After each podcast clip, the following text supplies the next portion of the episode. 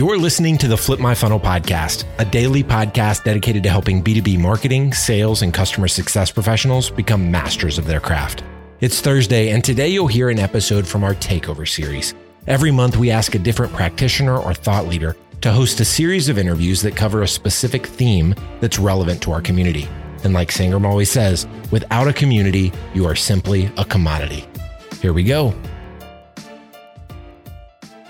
Sangram here. I'm the host of the Flip My podcast. And as always, every Tuesday and sometimes even on Thursday, we actually have somebody come and do a takeover, which honestly gives me more time to do what I need to do in my life, but it also creates great content on the podcast.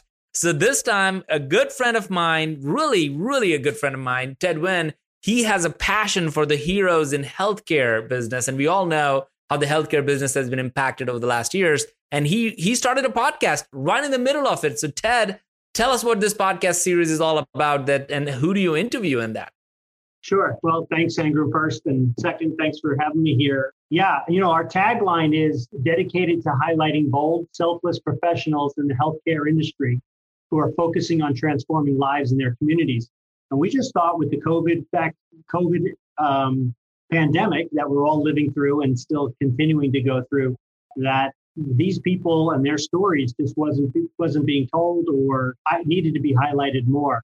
And so we just took it on as a, a bit of a passion project and said, let's start talking about these people and what they're doing. And uh, as a result, it's taken off. We have uh, we are just finished episode ten. Ah, and, uh, congrats! Uh, thanks. And we have uh, last numbers I checked, we are about seventeen hundred downloads already. That is awesome. So the podcast is called Heroes of Healthcare. Yep. And uh, yeah, and and uh, we are going to have links to your podcast here. So if people want to continue listening to it after, even after the series is done, they can go check it out. We'll obviously write a blog and all those things. Share some of the people you're interviewing so we get a taste of it. Yeah. So yeah, and they can they can listen on the Heroes of Healthcare podcast.com website. So we have a whole website with the episodes posted there, Spotify, Apple, all the regular places as well. But yeah, we've been really fortunate. Um, we have uh, uh, Dr. Mark Knapp. He was the chief marketing, uh, excuse me, chief medical officer for Mount Sinai in New York City, who gave us a whole impact of how New York City responded to the pandemic and and the stress on the people. We had the chief medical officer for Novant, massive healthcare system in the North Carolina and the southeastern market, talking all about vaccine safety of mRNA and the vaccine that's been coming out. And then we like to mix it up a little bit. We had an old time friend of mine, Jack Curry, who is the voice of the New York Yankees, come on and talk all about baseball and how baseball was dealing with the COVID pandemic, but also how baseball was giving us some normalcy in our lives. Yeah. Because one of the things we also want to focus on is not just the physicality of, of the of the healthcare system, but also mental health. So we've also had um, the chief wellness officer from another major healthcare system talking about physician burnout, dealing with all the different clinicians and how are they dealing with the medical stress that they're under under these uncertain times. So it's been very exciting, and it's been uh, we've had such a cross section of people. I think the listeners are going to find something in uh, great out of each one of them.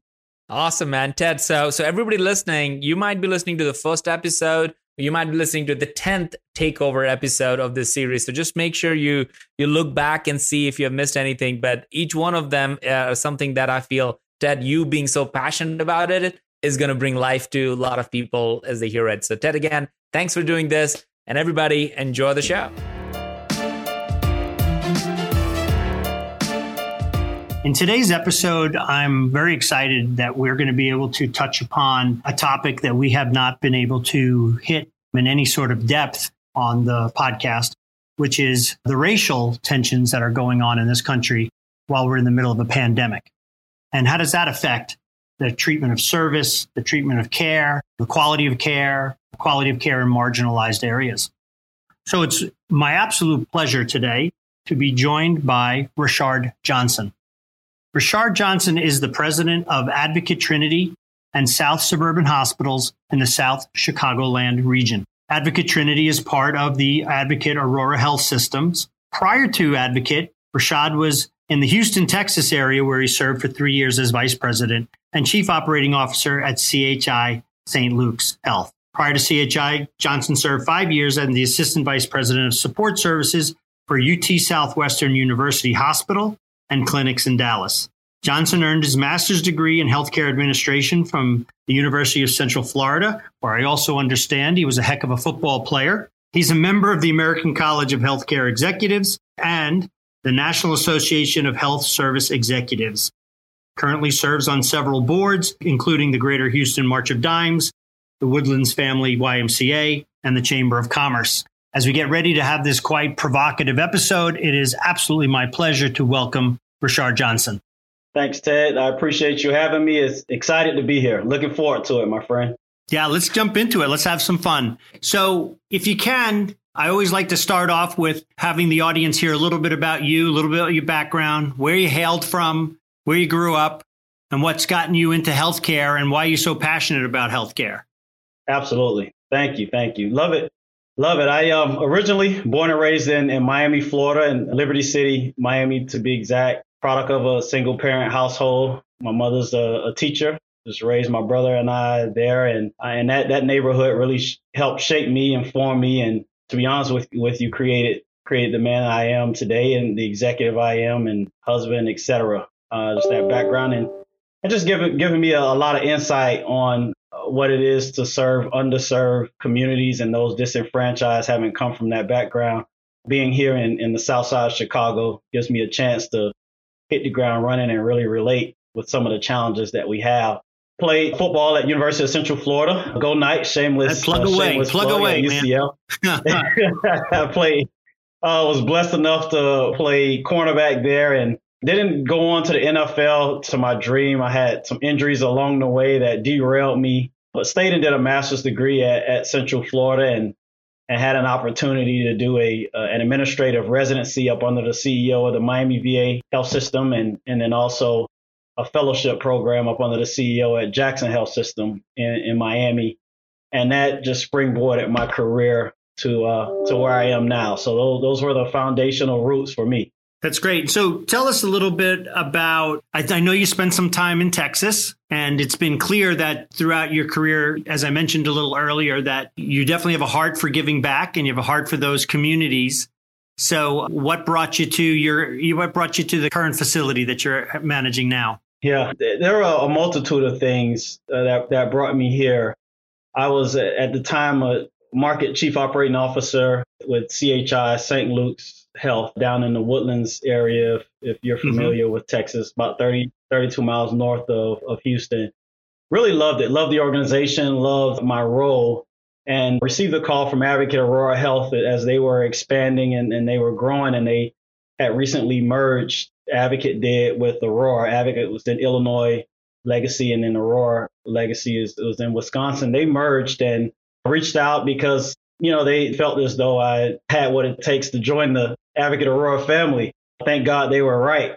And, you know, it was a, a president opportunity. So it was that next step up for me and, and a dream, a dream of mine. I had already, already set my eyes on. I wanted to become a president and CEO by the age of 35, which is a lot of people laughed at me when I was 24 and I told them that. But Advocate gave me that opportunity, believe in me at a very young age to take the role. And, you know, when I came here and, and I had a chance to drive through the south side of Chicago at Advocate Trinity and then in the south suburbs at Advocate South Suburban Hospital, the two hospitals that I am so blessed and fortunate to oversee, it was a no brainer. It was like looking in a mirror. You know, I it, I could see my reflection. I I could see my community. I can understand the, the struggles and some of the pain and, and some of the lack of access from a healthcare standpoint or uh, some systemic things that are structurally set up as obstacles for us achieving a better health. I, all of that resonated well with me. And, and for me, it was a, a godsend blessing to have that opportunity to be at a, at a president level, which is a dream job of mine and to do it in, in a community that reflected you know, who I, I truly am and, and my upbringing. I just saw that as a divine intervention, to be honest with you. So that's what brought me here. That's great. So yeah, because I, I know a little bit about the Woodlands area and know a little bit about the south side of Chicago. And those two areas are, are a little different. yeah, yeah. Well, I think if you talk to people that, that know me, they'll tell you I'm a little different as well. I can I can go from the boardroom to the street corner and, and relate with people. So yeah, but you know, and I, I love that. But I mean, but how how critical, right? How important is that in the, in your role, right? It's very right yeah. because because leaders in the hospitals within communities like you're in, really you're you are or become. My guess would be, and you tell me if I'm wrong, but you, in a sense, you become a bit of a community leader. Correct. Correct. And, and especially in this role, you're spot on, Ted. In this role, the president role, which was different for me because keep in mind, this is my first president role, right? I, have always been an operator, which your head's down, you're in, in the building, you're making it happen, you're executing on all those initiatives that your boss give. You know, the president dreams up with the team, right? You have to make it, you have to execute. Go make it happen. You have to make it happen. And in this role is definitely a lot more external facing. The fact that you and I are having this much needed conversation is a is a testament to that. Mm-hmm. You know, it's it's external facing and, and you're dealing a lot with legislators, you're dealing a lot with community leaders, leaders of faith.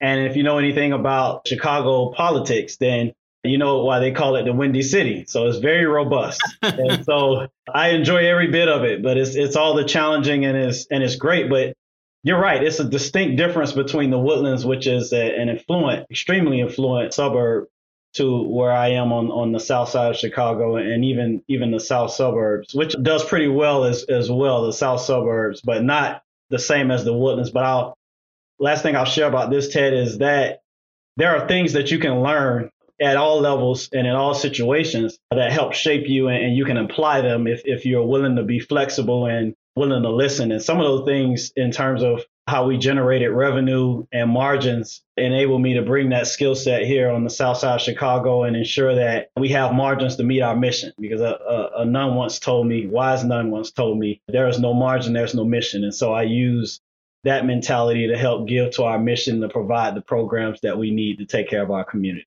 I love that. And, you know, I can't, I can't agree more having worked in some nonprofit situations in my career as well. We've run into organizations who were all about ministry and we love their heart. Right. And we love that that's where their passion was. But right. without the money, there is no ministry. And the more money you can get, the more ministry you could do. Correct. So, you know, there is a means to an end there that you have to be mindful of when you are purpose driven, you know, but that monetary side of it and the ability to raise funds or generate funds is, is critical because without them, you, you just can't sustain the mission. Agreed. Great. You have to focus on the why. You hit it. Purpose driven. As long as you center yourself on the why. And that's something that my team and I talk about often. That's one of the things that I love about our organization at Advocate Aurora Health is there's never a day where we're we're not centered on the why at the highest levels of our organization. And that makes my job a lot easier and makes the vision a lot more palpable as well. That's great. So I know there was a lot of things we wanted to talk about today, and I said to you, we'll get off. To, it'll start a little slow, and the next thing you know, the time will go away, and we'll be like, "Wait, we got more to talk about." right. So let's di- let's dive in a little bit and start to talk about. You know, obviously, staying with our theme, Heroes of Healthcare, we mm-hmm. always want to continue to highlight those people who are selfless and putting themselves forward first. And I know you, you said you've got lots of stories and lots of people who fall into that category. And, you know, one of the formats we continue to follow here a little bit since we're just in the middle of a pandemic. So why not?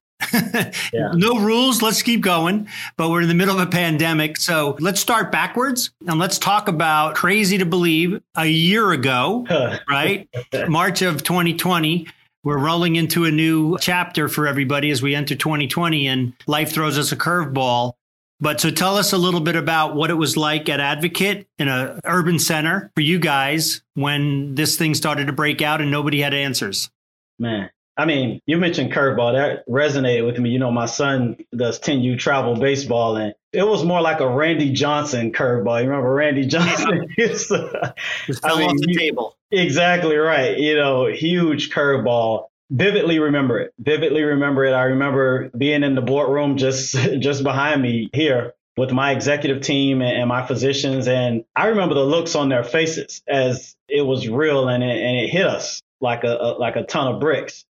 And we began to see COVID patients pile into into our ED, and the patients that were coming into the ED, as you mentioned, on the south side of Chicago and, and South Chicagoland, these patients were acutely ill.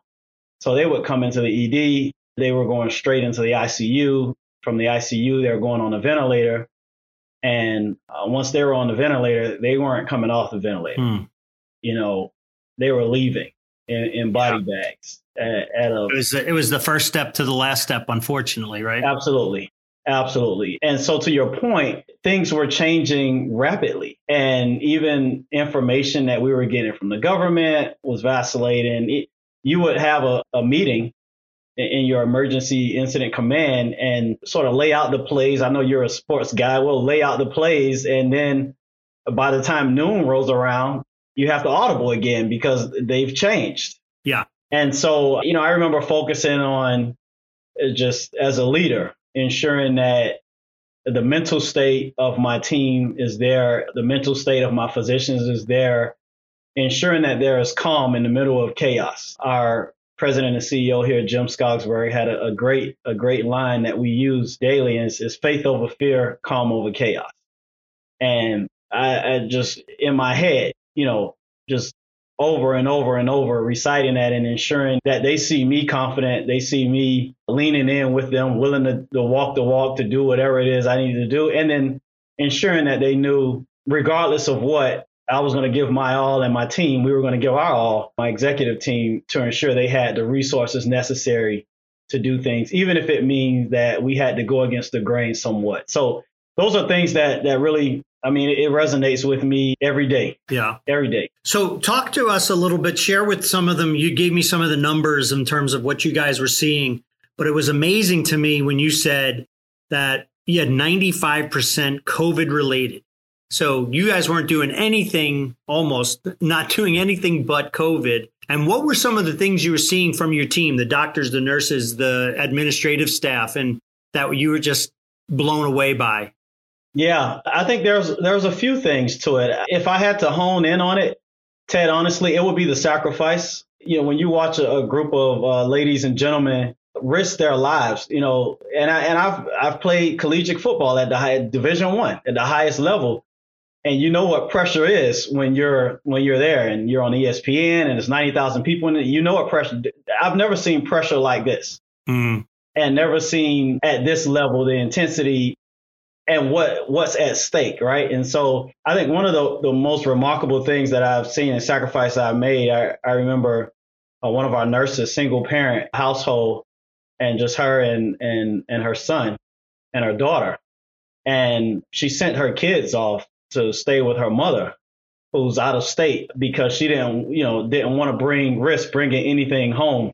Mm-hmm. To her kids. So here's someone that, and, and you know, as as a father as well, your kids are i mean that's your your heart. And and and you're willing to send your kids away in the middle of a pandemic right? Because you don't necessarily know what the pandemic holds even when you send them away for them. Sure. Because of your commitment to your team to the community to the south side of chicago and to your passion of taking care of patients. And you're putting your life on the line by the way because everything's changing and, and, we don't necessarily know how this thing is mutating and, and, what's going on. We're sort of building the plane and flying it, right? It, it, it felt like that, even though that, that's cliche, but it, it, really did. And that was remarkable to me, and especially from a single, being in a single parent household raised by my mother to see a, a woman, and this is Women's History Month, to see you know, woman do that was phenomenal. Yeah, it is. It just continues to amaze me, right? Because, like you said, you know, for all of us who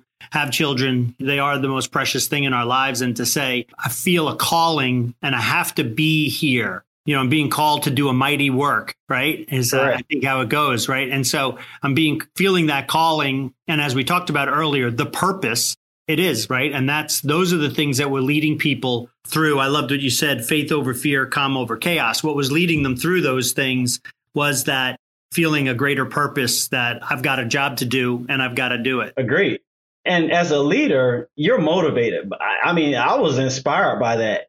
And the other component of it too, Ted, is is through that inspiration and healthcare heroes are naturally built this way. We're in healthcare because we want to make a difference We want to save lives. We want to change lives. We want to do things for the better of people in general. That's what gravitates us to healthcare. Oftentimes we neglect ourselves during that. Yep. In order to give to others, we neglect ourselves. And so a big part of my leadership was, and our leadership as a system was ensuring that my executive team and I, hey, take care of yourself. Make sure you take care of the team that reports to you. Let's make sure we look out for each other. If Rashad, I think you're looking a little tired or you're dragging, don't worry about it. Sleep, go home, let me take the incident command, right? Right. Those types of things because it wasn't a sprint. It wasn't even a marathon. It was more like an Ironman. And, and we're still in it, right? It, yeah. We're still in it. Yeah. And so uh, you have to, so we were keenly focused and continue to be keenly focused on our mental state and, and just mental wellness, rather. Yeah. So let's move forward a little bit now in time. And this is a part I wanted to talk about. So, in the middle of phase one, we'll still call it, we're getting into the, the summer. Mm-hmm. And not only are we dealing with a pandemic, but obviously racial tensions in the United States start to get into a new height. Right. How did that impact your organization? How did that impact the morale, the mental aspect? You know, in one of the earlier episodes, we talked about how Mount Sinai, how some of the administration felt that the George Floyd situation was a tipping point for mental fragility, for lack of a better term, where people saying, okay, I, the pandemic is pushing me to my limit now this is really pushing me over the edge you know, and obviously in such a deep racial area of the south side of Chicago, mm-hmm. how did that affect your team, your environment? What was the kind of the scene, you know, when that broke out in the middle of a pandemic? Yeah, and I'll start with how it how it impacted me first, and, and we'll, we'll definitely get into to my team. As a proud black man, I was extremely hurt and distraught by what I, I, I saw, what I witnessed.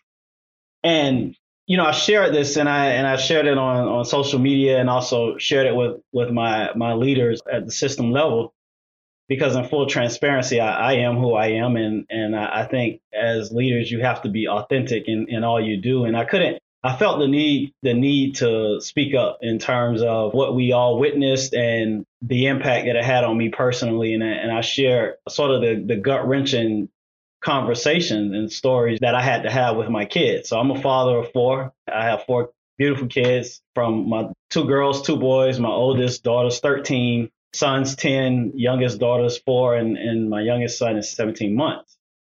And and so uh, as as you have you know kids and my wife and, and I are sitting there, and we have to have this conversation. Now my kids are are very fortunate and blessed. I have a great job. My wife has a great job, so they're growing up a lot more privileged. It's night and day compared to uh, Liberty City. And for them, it, a, sh- a huge shock, right? A shocker to, to have this type of conversation and to witness that on, on TV. And, and, you know, we had to have conversations around what it means.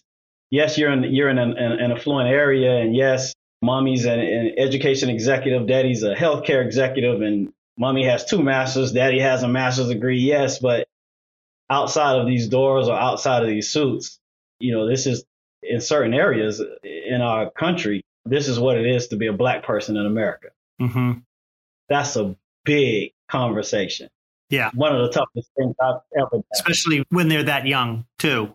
Especially when they're, eh, right. And especially when you've worked your entire life to ensure, you know, that they're in great areas, they're safe and you go to great schools, et cetera. And, and, and you have to have that conversation. So now keep in mind, you know, and I wanted to share that with our, our team and our leaders and everyone because I wanted them to know that under the suit isn't this Teflon guy. I mean, I'm just like you. I'm human. I have a family just like your family.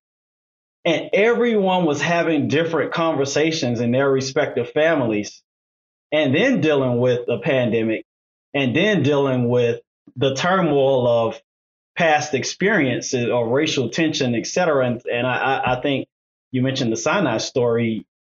I mean, I think it's spot on. It, it was like a tipping point. Like, okay, well, you have to release at some point. Something has to come. So I appreciate the way that that we handled it. Our organization with Advocate Aurora Health, we embraced it. we, of course, denounced racism and social injustice and empowered our team to speak up. We did forums and where our persons of color, black, brown uh, community, uh, LGBT community, anyone that's ever felt marginalized was were there with our Caucasian, our white colleagues, or all of our colleagues were together, and we did breakout sessions where we had conversations around race, you know, and and we were vulnerable to each other, and we could ask questions like, "Hey, you know, I may be white and I don't understand this. Tell me how you feel, Rashad." Those types of things. Yeah. And I think that helped us heal a lot, to be honest with you. You know, to sit down with your, I mean, we're a family, right? And to sit down with your family members and your brothers and sisters from different walks of life and to have those conversations, we needed that in that moment. Mm-hmm. And so I, I, really appreciate how we handled it because it was tumultuous. And, and you saw the uprising and uproar that was going on uh, and all the pain and anguish that was there and, and, and protesting that I, you know, I don't agree with violence, but I definitely agree with peaceful protests, uh, you know, and, and you saw all of that and we needed. And I, I actually took my kids and we were a part of, of some peaceful protests as well, just so they can experience that and that of which, you know, my grandmother who's still living and, and our ancestors, their descendants have fought so hard for to get us to this point. Yeah, I love that. So, if you can, let's just go a little bit deeper with that. And in the sense that, you know, what were those conversations like? In other words, when you were bringing the team together and you had all walks of it in there. I said to you before the call, I'm a privileged white man, so I don't mm-hmm. pretend to understand. So I seek to understand. So I make no assumptions, but I'm always curious. I know at times I feel hesitant to ask questions because I don't want to offend. yeah, correct. but the only way to learn or to grow is to is to ask the questions and as long as you know the person's heart, then you can take where it's coming from. But how did you guys foster those conversations? Because they can be awkward, they can be difficult, they can be hard to say, you know, Rashad, as a black man, why are you angry about this? Right. Or, you know, what what really annoys you about this? Or excuse the expression, what pisses you off about this right. whole situation? Right? yeah. No, I so definitely content experts being there, right? And we lean heavily on our diversity and equity and inclusion team, our DE&I team. We lean heavily on them. And it started with the top too, with our chief diversity equity officer, Erica Joy Daniels, interviewing our president and, and CEO, Jim mm-hmm. Skogsbergh. And I, and I never forget their exchange because it helped set the tone of, and he was vulnerable. And, you know, Jim mentioned, hey, I can't, similar to you, Ted, I'm a white guy and he grew up a lot more humble though in, in, in Iowa. So little different than being privileged, but he does understand that he doesn't uh, walk in the persons of color's shoes. And he was like, I was always raised not to see color. And she politely told him, Hey, as an African American, a black woman, I want you to, to see color. I want you to embrace who I am because I'm proud. We're proud of that, which is true. So it's, it's being able to be vulnerable and to have those conversations. And it was a learning moment, right, for him, how it may be well intentioned, but then how it's perceived on the other side.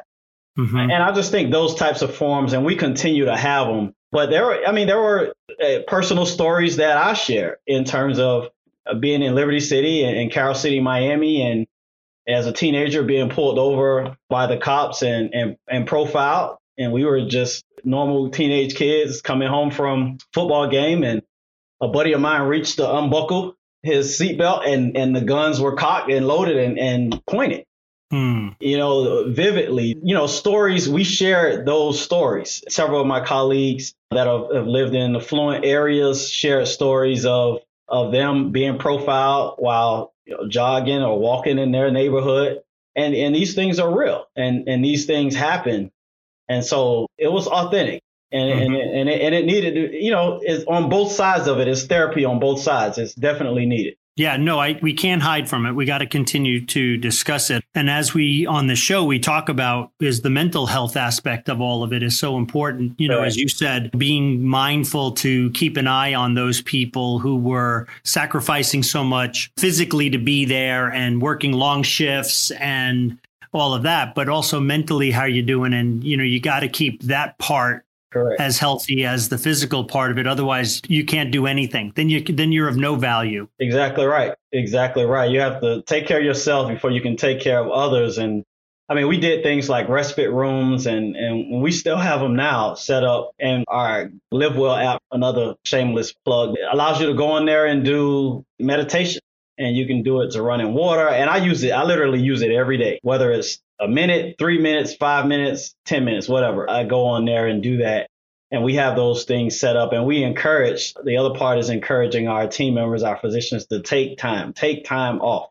And when you're off, like, like take off. We're going to have a buddy right. system. Unplug. That's right. Unplug. We'll have your back. And that's hard to do. That's again, it's hard, and it's hard for me. But we had to master that because that again, it's an Ironman. It's more than a marathon. Yeah.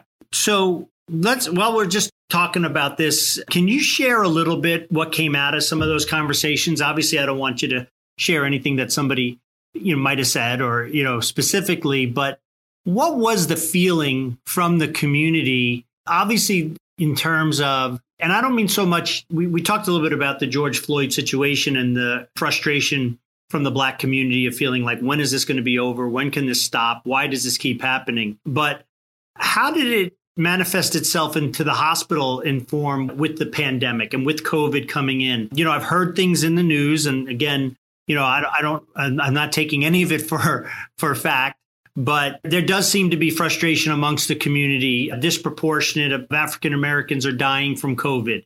Yet we're not recognizing that. And what are some of the feelings that you're you were hearing then, and how does that has that changed at all now? Yeah, uh, for us, you know, let, us keep in mind that COVID, we've been, this is a conversation we've been talking about for quite some time in terms of like health disparities and inequities and, and, and just lack of access, et cetera, and, and structural systemic racism and things that, that have been is history. These are factual things, right? And, and it's something that we've had conversations around. And in particular, when you look at the south side of Chicago, we have the largest life expectancy gap in the country. NYU did a, a study a few years ago, whereas you take the South Side Chicago area code, you know, your life expectancy. Let's do this. If you go 10 miles north, your life expectancy is 90 years old. If you're in the South Side of Chicago and those, those zip codes, it's 59. Whew. Think about that. Yes, that's not a that's not a that's not a few years. That's not a few. 10 miles, right? Wow. So when you take on the pandemic, and COVID, this unconscionable disease that wreak havoc across the world.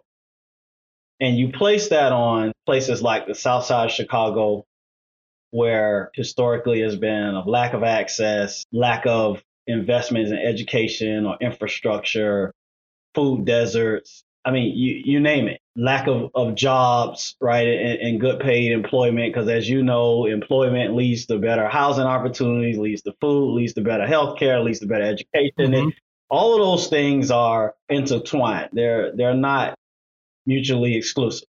Right. So COVID shed light on what we've known all the while. It not only shed light, it was a spotlight. Like this creates the disproportionate death rates that we're seeing in persons of colors and, and minorities, you know, black and brown people, blacks, Hispanics, you know, you know, this creates that over the. If I understand you, it kind of it gave a living example. So oh, yeah. we've been talking about it. We've been saying we're marginalized. Oh, yeah. We're saying these communities have food deserts and they have less resources and they can't get to all the resources that other people do. And whether you believe it or not, you hear about it, but COVID, to your point, shot a light on it and said, okay, here's an example we're living in of exactly what we were talking a about. Spotlight. The brightest spotlight. Because think about it, the entire world is impacted mm-hmm. by this. So you can't, and as a matter of fact, not only is the world impacted, the entire world is now shut down and quarantined, right? And all your focus is on how do we get out of this? Right. And all you see is the disproportionate numbers. I mean, and I shared this with you a, a, a, little earlier. You know, in my hospital, at one point, the darkest moment that I've ever experienced in my career, and in fact, in my life, for that matter, was sitting in this in this boardroom behind me with my executive team, and realizing that as the report was coming out from one of my, my VPs for mission and spiritual care that our morgue was at capacity and the funeral homes could not accept any more. And we needed to order refrigerated 18 wheeler trucks to hold the bodies. Yeah. That we have to put right outside the hospital as our team members are exiting and entering. I mean, and these were people who look like me. Mm-hmm. Uh, weren't so the data and the mortality, the numbers that are seen, those aren't numbers to us. No, they weren't the numbers you were living. You were carrying the bodies into these situations. Right. Correct. In, in, terms of this, it wasn't. It's not a data point for us. No, this is this was our reality. Right. This is what we're living, and, and I think that's why we're so passionate around. And I know you'll probably we're, we're going to get there, but the vaccine and and what it means for communities of color and what it means for all of us rallying to take it because we need it. Yeah.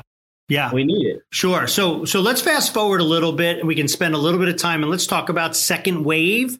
Was there anything, you know, the second surge, was there anything post Thanksgiving that lessons learned? What was better? How did you see what what things did you see out of that? And then let's we'll transition right into the vaccine because that's becoming now another marginalized conversation. That's becoming another political conversation and I've got some questions that I'd love to throw at you when we get there. But let's talk about second wave. Yeah, second wave was so let me say this. When you when you go through that storm, we were a lot more prepared second wave. We had lessons learned. I had lessons learned, things that I could have done better. We talked about me being an operator by trade and, and the COO, and this was the first president role. And, and you asked specifically on external communication. Well, I locked in and I was worried about making sure the shop was running and I didn't communicate as much as I should have externally. And I shared that with everybody because I think as a leader, you got to know you're not perfect. You got to be willing to tell people you make mistakes. And football helped create that because in football, everything is on the camera. So you can't even you can't lie if you want to. The eye in the sky doesn't lie. and then they'll show it to you six more times. And, eh, right in front, in front of that's right in front of your teenage friends who can't exactly. wait to crack jokes on you. Right. Right, so, right. Now you're on the jumbotron. There you go. On, then you're on right. You're on the bad part of the ESPN highlights. It's that's all, right. There you go. So I'm accustomed to that. So I knew learning. Okay, I need to spend more time communicating with my board of directors, more time with the legislators, more time with the pastors of the churches, more time with the teachers of the school. Like everyone that's externally has to get a lot more communication from me because they're mm-hmm. looking at me as the face. Right? Yeah. Okay. So that's that. So that's one. The other thing is we made some moves at Advocate, whereas we were outsourcing PPE to China. And when China shut down, that adversely impacted us. Luckily, size does matter. And, and, you know, we're 28 hospital system in, in two states. So we could lean on Wisconsin for certain things and lean on other areas of Illinois that, that may not have been as impacted as we were on mm-hmm. the south side of Chicago. So that that helped. But what we did was we invested in a PPE company, homegrown here in the US out of Texas. And then now we had stock of PPE, right? Because we didn't have to worry about it. Mm-hmm. So all those things help, right? And then and, and plus, you know, you couple that with the fact that things weren't changing through the CDC and the FDA. Everyone was on the same track.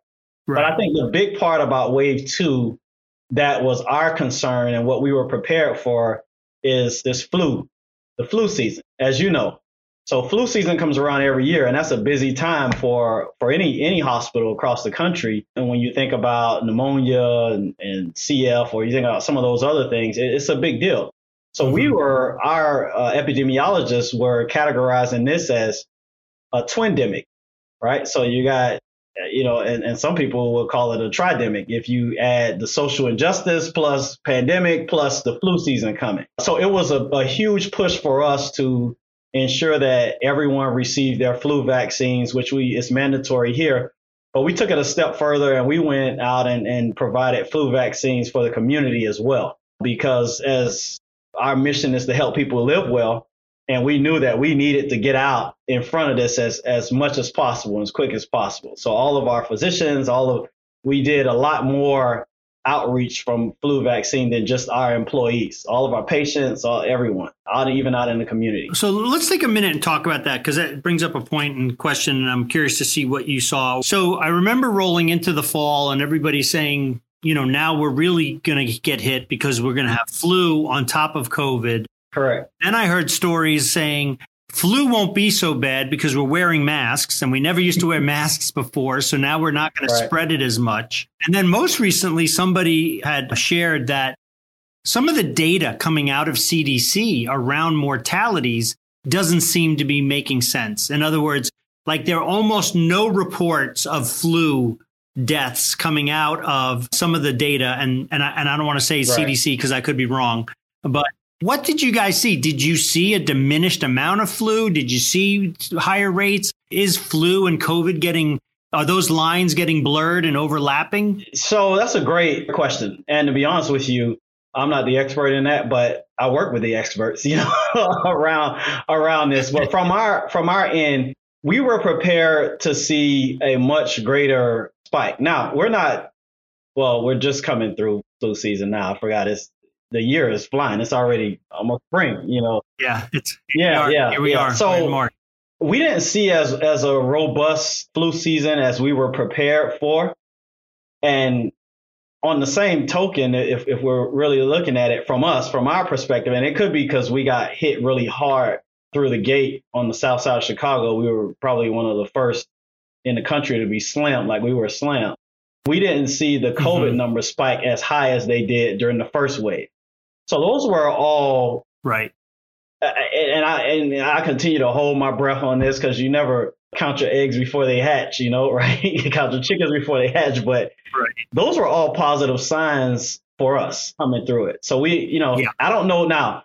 I can't tell you, yes, this is caused because of this and this. I'm not going to sit here and pretend to, to, act like I know the answer yeah. to that, but It'll be interesting to see. It'll be interesting to see how the data comes out and how it flushes out because, right. again, conspiracy theorists sit there and say, well, the government's counting everything as COVID now. Every death is COVID death, even if it's not, or if it's COVID related death and they're counting flu as COVID. So it will be interesting to see how those numbers yeah. shake out. So let's talk about, with the time we have left here, let's talk a little bit about the vaccination. What are you seeing in Southside?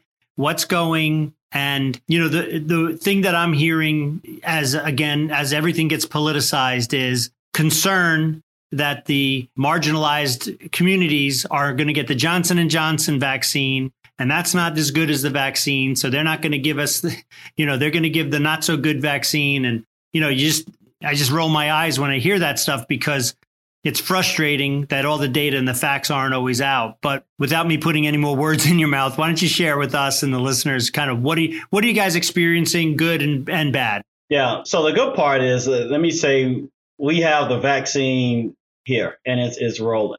We have Moderna, we have Pfizer, uh, and then and then we will be getting Johnson and Johnson soon. And so, being in a marginalized area, where you know we ha- we have it, we have it the bad part, so I've I've taken the shot as well, right? And I didn't plan on taking it right away. My primary care doc and I released a, another podcast around our, my experience, and that that's a whole nother segment. But he really convinced me to to take the vaccine. So you know, so let's let's talk about that, right? So if you have hesitance that's there at the president level, imagine the hesitance that you have that is at other levels of the organization down to the front line who may not trust or sure maybe I don't have a lot of information, et cetera. So what we're seeing on the south side is we're making a huge push to one embrace sort of the systemic challenges and racism that has been in medicine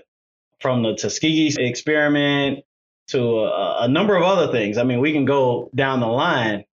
You know, I shared a, a story with everyone and I and my son's baseball team, one of the parents, great, great friend of mine, white guy. We are very close friends. And we were having a conversation. He's like, Well, Rashard, you're president of a hospital and two hospitals, and why don't you you guys just make make it mandatory for everybody to get the flu vaccine? And I told him, well, it's because some people don't trust the vaccine. They don't trust the government. They don't trust the history. And like my people, like black people would, it would not be good mm-hmm. for us uh, right? And he was like, well, why? I was like, well, for one, there's a Tuskegee experiment. And the first thing he said was, Rashard, that was so long ago. Yeah. But then, you know, I had to explain to him, my grandmother is still living, right? And it's not long ago to her because right. the things that she's experienced in, in our country and from being the help and from picking cotton and from being sick, these are real things that when we are at, you know, Thanksgiving and Christmas and and she's telling story. I mean, these are real real life experiences. And he he was appalled and he apologized. And I was like, it's fine, you don't have to apologize. That's what diversity is all about. That's why we have to have diversity in the boardroom and people from different walks of life because we won't make that mistake, right? So to that end, uh, where I was going with that is is we are about addressing, you know, what's been out there, what's happened in the past. Okay, this has happened. This is how we address it. But as leaders of color, this is our story. This is why I'm taking the shot. This is why you should take the shot. This is why our physicians are taking the shot. And so I stepped up because there was a hesitance really to, to, to get on board. And to the point that you made earlier, which was being disproportionately impacted by COVID and having chronic illnesses run rampant throughout our community with COPD and CHF and diabetes and hypertension. Yeah. We can ill afford not to take the shot, right? So that's that's really what we've been focused on with our organization and then and not only our organization but our partners throughout the South Side, other other healthcare assets that we have has all been focused on getting that going. Mm-hmm. So, if people in your community want to get the vaccine, they can get it right at your facility and their scheduling. And how are you handling that capacity, right? That's a whole new other logistical issue, right? Because yeah. you're not set up to have thousands of people come through the doors for yeah. even even if it's for a half an hour or an hour. Yeah. It takes on a whole other logistical thing, plus refrigeration again. Correct. So size and scale does help being a part of a, a system, and so we have assets that we can do a hub and spoke. I have some really bang up CNOs, chief nursing officers, and, and Sharon Otten and, and Gwen Oglesby Odom at Trinity. And, and these these young ladies are they run they run the shop. Like they they source the the team members and they're doing the logistics and doing all the meeting and it, and so that that helps. And then the other component of it is keep in mind the vaccine distribution and it varies from state to state but our, we have vaccine for trinity that comes from the city of chicago and then we have vaccine for south sub that comes from cook county and okay. so in terms of the allotment that you receive it's based off of not only the demand but ensuring that we don't leave any dose behind, right? And and that we have a program for if seniors 65 and older that are within that tier can't come in then who are we calling to ensure that we don't waste this dose, right? Because to your point, there's a, a time a time frame that's there. So lots of logistics, lots of communication, oftentimes several times a day, and just teamwork. That's and that's that's how you make it happen. And and just no two days are alike, and you have to be flexible and, and know that in life, you know, three things are are guaranteed. You know, death, taxes, and change. oh gosh. So, so much to talk about. And I know we're kind of running a little tight on time. And I appreciate all the time you're giving us, especially in the middle of everything that's going on. So thank you. We will continue to, to talk, you and I. We'll circle back. I'd love to talk to you again, maybe in the fall and see how things are going and check in and, and keep this conversation going. But before we head out, I always have my standard, you know, departing question, which is, so growing up, current, past, or, or present, who was your hero? Who's the hero for Rashard Johnson? That's a, undoubtedly that's my mother. That's my mother, undoubtedly. And as a man now and a father of four uh, and, a, and a husband, you know, I don't know how she how she did it in a single parent household. And and uh, my mother's a teacher, and and that's less than a fifteenth of what my wife and I are, are fortunate to to bring in.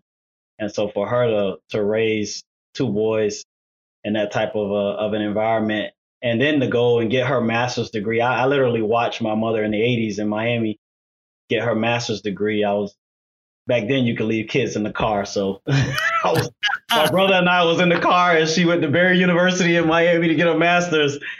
And I watched her improve our life, our lifestyle. Yeah. And that showed me the power of education. And, and she used to always say education is the key, but seeing is, is believing. And what I can see is closer, closer to achieve. And so for her to do that, it, it is, is driven me. And she's just taught me so many life lessons. I mean, it, even going through this pandemic, I can remember, you know, ordering ventilators and they were saying, well, you know, we don't necessarily need all of these ventilators and and I and I and I showed them the story what my mother told me. It's it's better to have and not need than to need and not have.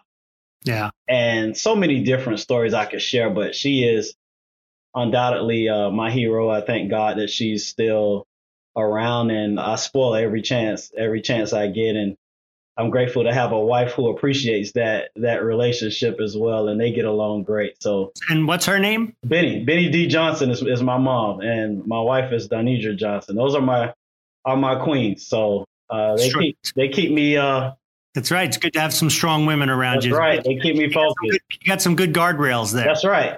Happy Women's History Month too. You know, that's, uh, that's awesome. That's awesome. That's great.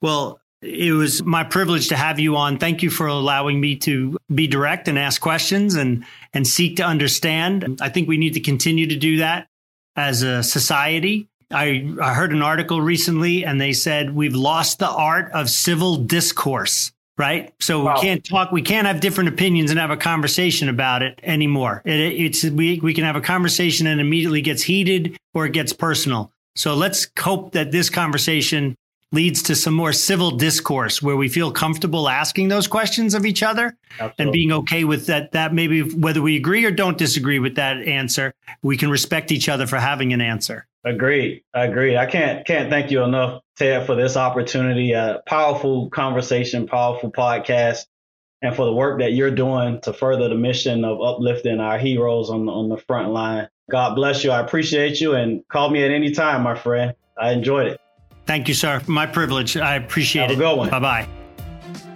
You've been listening to the Flip My Funnel podcast. To make sure that you never miss an episode, subscribe to the show in your favorite podcast player. If you have an iPhone, we'd love for you to open the Apple Podcasts app and leave a review. Thank you so much for listening. Until next time.